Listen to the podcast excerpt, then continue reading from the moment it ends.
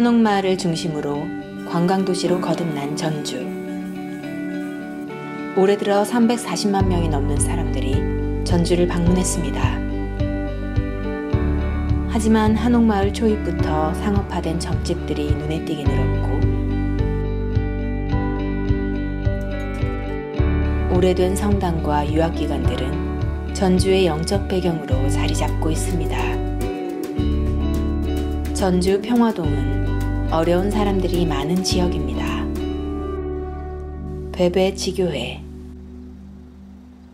기초수급자들이 많은 지역에 나라에서 보조받고 한 달에 뭐 많이 받으면 오십만 원 정도 이렇게 무기력에 빠져있는 상황이고 불신자 뭐 여섯 가지 상태에 다 와 있는 사람들이기 때문에 술 먹고 그러다 보면 도박도 하고 막 이렇게 또 올라가면 저 교도소가 있어요. 여기로 좀 내려가면은 깃발이 다 거진 다 꼽아질 정도로 무당집들이 많은데 이 지역의 영적 흐름이 우울증, 조울증, 공황장애증 아주 드러나 있는 이 현장을 통해서 몇몇까지 전부 다 무너져 있는 현장이죠. 부모로 인해서. 그지만 이들이 모르잖아요, 그것을. 근데 이제 영적인 사실들을 눈을 뜰 수 있도록 이분들에게 지금 계속 말씀을 주고 있고, 뭐 이렇게 하다 보니까 흑암이 무너지고 교회까지 이렇게 오시는 하나하나 이렇게 인도를 받고 있어요. 저는 김잼식 지사입니다. 조직이라는, 네, 건달 조직이라는 거기에 부두목으로 어, 살았었어요.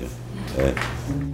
어느 날 부인심 장로를 만났습니다. 부인심 장로님을 만나서요, 이제 복음을 이제 알게 되었고 교회를 다니면서도 반신반의했어요. 그러다가 언제부터인가 이제 막 와 오는 것이 있잖아요. 팍 그냥 와닿는 그런 것이 있으면서 그다음 평안해지기 시작하더라고요. 처음에는 사실 저는 가방 하나도 이거 내가 제가 못 들고 갔어요. 책 이거 들고 가는 것도 창피했고 사실 어느 앞에 어차피 나 혼자 내가 가는 길인데 성경 쪽으로 이제 이거 들고 버스를 타고 딱 가봤는데 괜히 자랑스러워지더라고요. 이제 그것이 학교 다닐 때도 못 들었던 그 책인데 사실 그래서 아, 이것이 이제 하나님이 저한테 뭔가를 맡기시려고 나한테 이제 자꾸 어, 주시는구나 이제 이런 것을 이제 슬슬 이제 알게 됐죠. 지금 이제 사 년 됐는데 이제 이 어두움이거든요. 이 평화동 현장이라는 데가 이 전주에서는 상당히 어두운 최고로 어려워 어두운 현장이라고 보면 돼요. 저도 그 어두움 속에서 살고 있었지만 이곳이 어두움에서 빛이 비춰지는 현장으로 되어서 세계 복음으로 가는 초석이 됐으면 한다. 그런 자 저는 신념을 가지고 꼭 이 말씀 안에서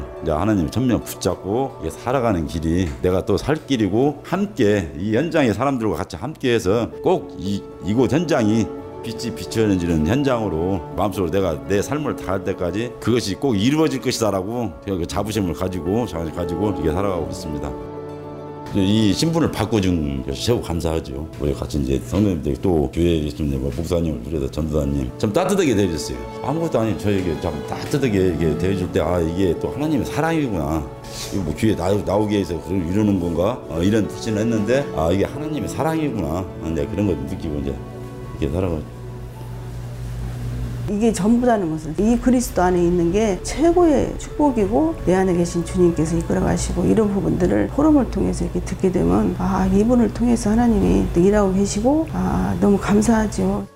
김점직 집사는 복음이 필요한 사람들을 데리고 왔습니다. 김현식 집사님도 처음에 인도해가지고요 이 년 조금 넘은 것 같습니다. 한번 교회를 좀 나가보자고 하더라고요. 말씀 들으실 때 어떠세요? 힘이 났는지? 그러죠. 그때 그, 그때만큼은 힘이 나죠. 또 와서도 그날 하루만큼은 또 힘이 나고 그러는데 또 옆에서 많이 이끌어 주시는데 내가 그러면 안 되는데 그런데 안 되면서 조금 힘들더라고요. 하여튼 제가 나름대로 노력을 하고 있어요.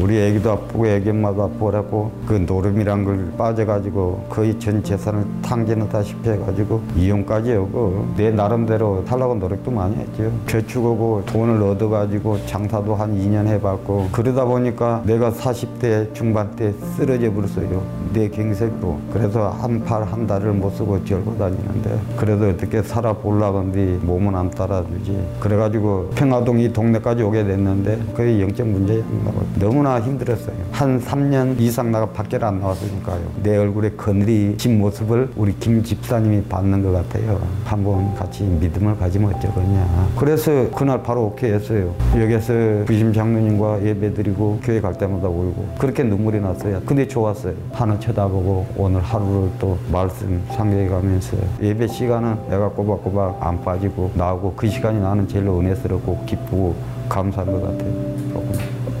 이곳이 이제 생명운동이 이어지는 그런 장이 될 수 있도록 조선치킨이 아닌 이곳에서 말씀운동과 진짜 영원한 것을 붙잡고 나갈 수 있도록 제자사역 할 수 있는 그저 렘넌트 사역까지 이어질 수 있도록 그게 계속 기도가 되는 거예요. 이곳에 진짜 진짜 말씀이 진짜 복음의 말씀이 선포되는 교회를 통해서 이곳에 모든 사람들이 담아지는 그런 응답을 보면 좋겠다. 이제 이런 소망을 가지고 제가 하는 게 아니었고요. 그것은 하나님이 가슴을 주신 것 같아요. 이 현장에 대한 모든 사람에게 복음이 필요하기 때문에 살리는 일을 해야 하기 때문에 모든 사람을 하나님의 크신 사랑으로 이렇게 저를 이렇게 자꾸 만들어 가시는 거예요.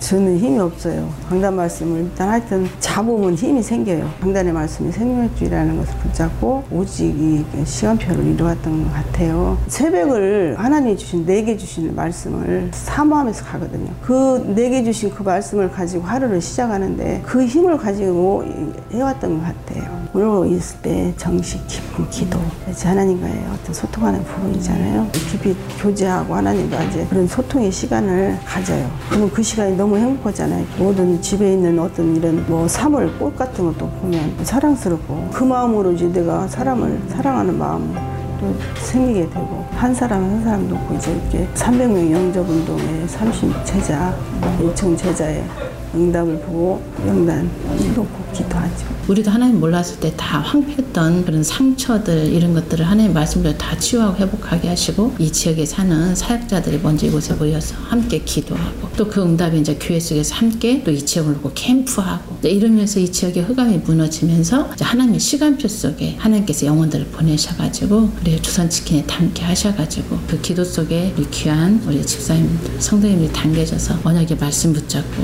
있는 그 현장 속에서 하나님과의 기도 속에 또 인도받고 이런 응답들을 하나님 이곳을 통해서 이뤄가신 것이 축복인 적이 있습니다. 불가능을 가능으로 이루시는 하나님께서 진짜 절대 할 수 없고 절대 볼 수 없는 이 영적인 눈을 뜨게 하셔서 우리를 하나님께서 택하여 부르주신 그 하나님께 너무 감사하는 그런 인생, 언약 여정 속에 있는 세계복음화 언약 여정 속에 있는 인생으로 저를 하나님을 부르셨다는 게 감사, 날마다 감사합니다. 진짜 감사합니다.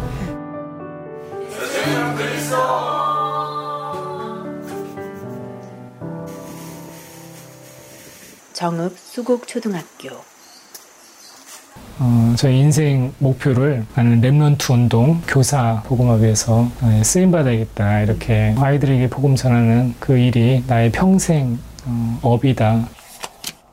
예, 이건 이제 저의 인생 작품이에요. 지금 제가 십 년 넘게 아이들하고 상담한 것들이 기록으로 이렇게 남겨있고 이런 파일철들이 많이 있거든요. 상담을 통해서 학부모님들이나 아이들 만나는 것들을 지속할 수 있는 그런 계기가 된 것 같아요. 아이들하고 상담한 내용을 가지고 이제 가정방문 가거든요. 그럼 가정방문 가서도 이제 부모님들 얘기하다 보면 부모 가정의 배경이 나오고 어느 때든 기회가 되면 하나님이 역사하시는 그 때에 복음을 전하거든요. 그 아이들을 어떻게 하면 이제 치유하고 서밋으로 할까 그걸 잘 염두에 두고 아이들의 학업을 돕고 아이들이 서밋으로 자라나도록 가르치고 있습니다. 정말 언약을 심고 비전을 심어야겠다. 그리고 이 아이들한테 정말 참된 꿈을 심어야겠다. 정말 그 아이들이 변화되면 또 그 아이들이 언약 붙잡고 있으면 하나님이 원하시는 그런 세계복음화에 쓰임받지 않겠냐 생각을 하고 있고요. 무조건 막 공부 잘하고 무조건 성공해야 서밋이 아니라 성공했을 때 그 자리에서 너희들이 사람 살리는 일을 할 수 있다. 아이들 다 알아듣더라고요. 그 다음에 뭐 생각하라고 했어요?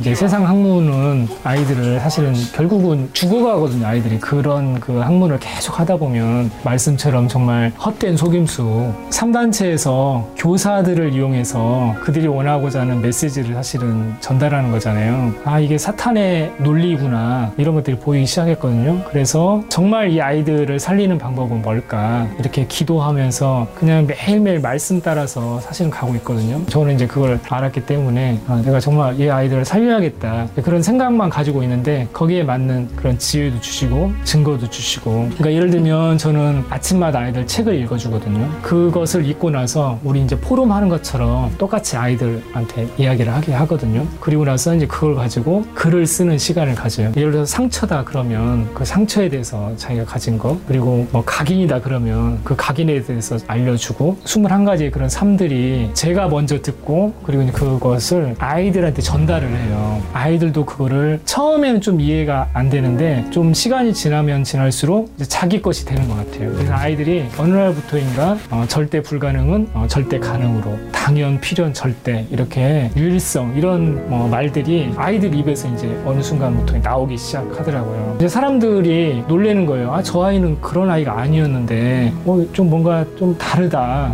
어, 그런 것들을 많이 얘기를 하거든요. 그 학교의 흐름? 흐름이 바뀌니까 저, 저도 보지만 이제 학부모님들도 보고 다른 선생님들도 보고 하니까 복음 전하고 이런 부분에 대해서는, 근데 이제 그것을 이제 뭐 문제시하거나 그러지는 지금까지 한 번도 않거든요. 그래서 참 감사한 것 같아요.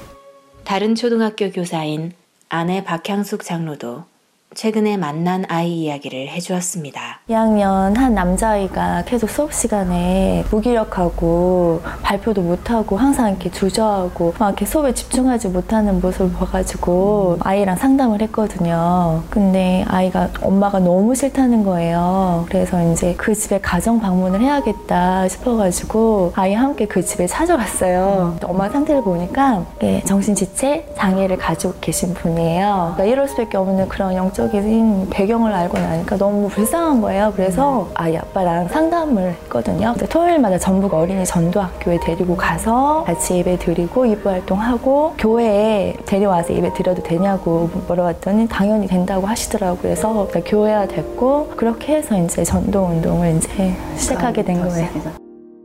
학교 끝나고 반가워 이 시간에 한 시간 정도 해가지고 수학 부분이나 국어 부분에서 같이 지도를 하고 저희 남편이랑 팀을 이뤄가지고요. 음. 그 가정의 역사는 흑암새로 꺾어야겠다 해가지고요. 엄마를 데리고 그 가정에서 일주일에 한 번 거기서 예배 드리고, 근데 이제 할머니가 같이 계신 할머니랑 같이 다락방을 했었어요. 음. 교훈이는 매일매일 그 기도 수첩 하고요. 음. 이제 아버님은 목사님이랑 훈련 때 꼭 만나셔가지고 복음 영접했고요. 이제 할아버지는 불교를 믿으셨어요. 다고 하더라고요. 저희 가면 항상 할머, 할아버지가 집 밖으로 나가셨는데 이렇게 예배 드리면 그래도 이렇게 밖에 마루에 앉으셔서 듣고 계세요. 항상 교훈이랑 세빈이랑 좋은 길 인도하시니까 감사하죠. 제가 항상 항상 감사해요. 말은 표현 못해요. 아유, 감사합니다. 저는 제가 불신자였기 때문에 아이들 문제를 보면 제 어린 시절이 떠올라요. 그래서 이 아이들은 필요한 건 정말 예수 그리스도잖아요. 근데 다른 거 할 땐 되게 피곤한데 후대들한테 말씀 전하고 이렇게 할 때 가장 행복한 것 같아요. 하나님이 나에게 주신 사명이고, 근데 그걸 통해서 저에게 정말 살아가는 기쁨인 것 같아요. 정일철 장로는 이 일이 복음 전하기에 참 좋다고 합니다.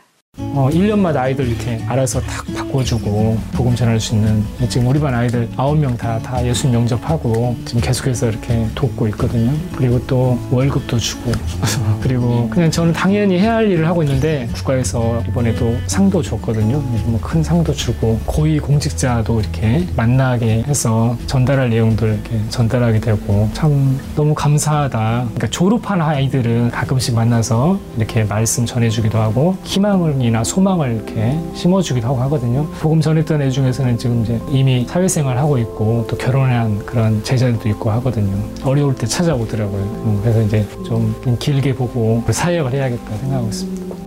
지역의 교사들이 모여 지교회 예배를 드리고 있습니다. 지금 네 가정이고요. 이제 교사가 일곱 명이고 경찰 공무원 한 분 이렇게 해서 여덟 명에서 지금 같이 매 주마다 말씀 같이 읽고 포럼 같이 하고 기도하고 있고요. 앞으로의 저의 비전 사역은 제자를 찾아라. 이제 목사님께서도 그런 말씀하시더라고요. 반드시 제자 있다. 제자 찾아라 이렇게 하고 있는데 집중 훈련하면서 비전은 아, 정말 바울과 같은 그런 선교 마인드를 가진 그런 복음 가진 렘넌트를 세우는 일에 나는 평생을 함께 하겠다. 사람 살리고 돕는 일에 저의 이제 한평생 기도 제목 붙잡았고요. 그게 이제 다민족까지 그리고 또 한 가지는 정읍 지역에 있는 불신자 교사들에게 정말 다 복음 전하는 그게 저의 비전입니다. 네. 평화동 지역에 삶 오늘을 누리는 그리스도의 가슴을 가진 사역자들이 세워져서 생명운동, 제자운동이 일어나게 하시고 가는 곳마다 하나님 말씀이 성취되는 성령의 역사를 보는 성경적 전도운동이 일어나게 하옵소서. 생명운동, 영접운동이 지속되게 하시고 전도 시스템이 세워져 학원 복음화가 되게 하옵소서. 서른다섯 개 초등 현장에 복음운동을 지속할 제자가 세워지게 하옵소서. 예수 그리스도의 이름으로 기도합니다. 아멘.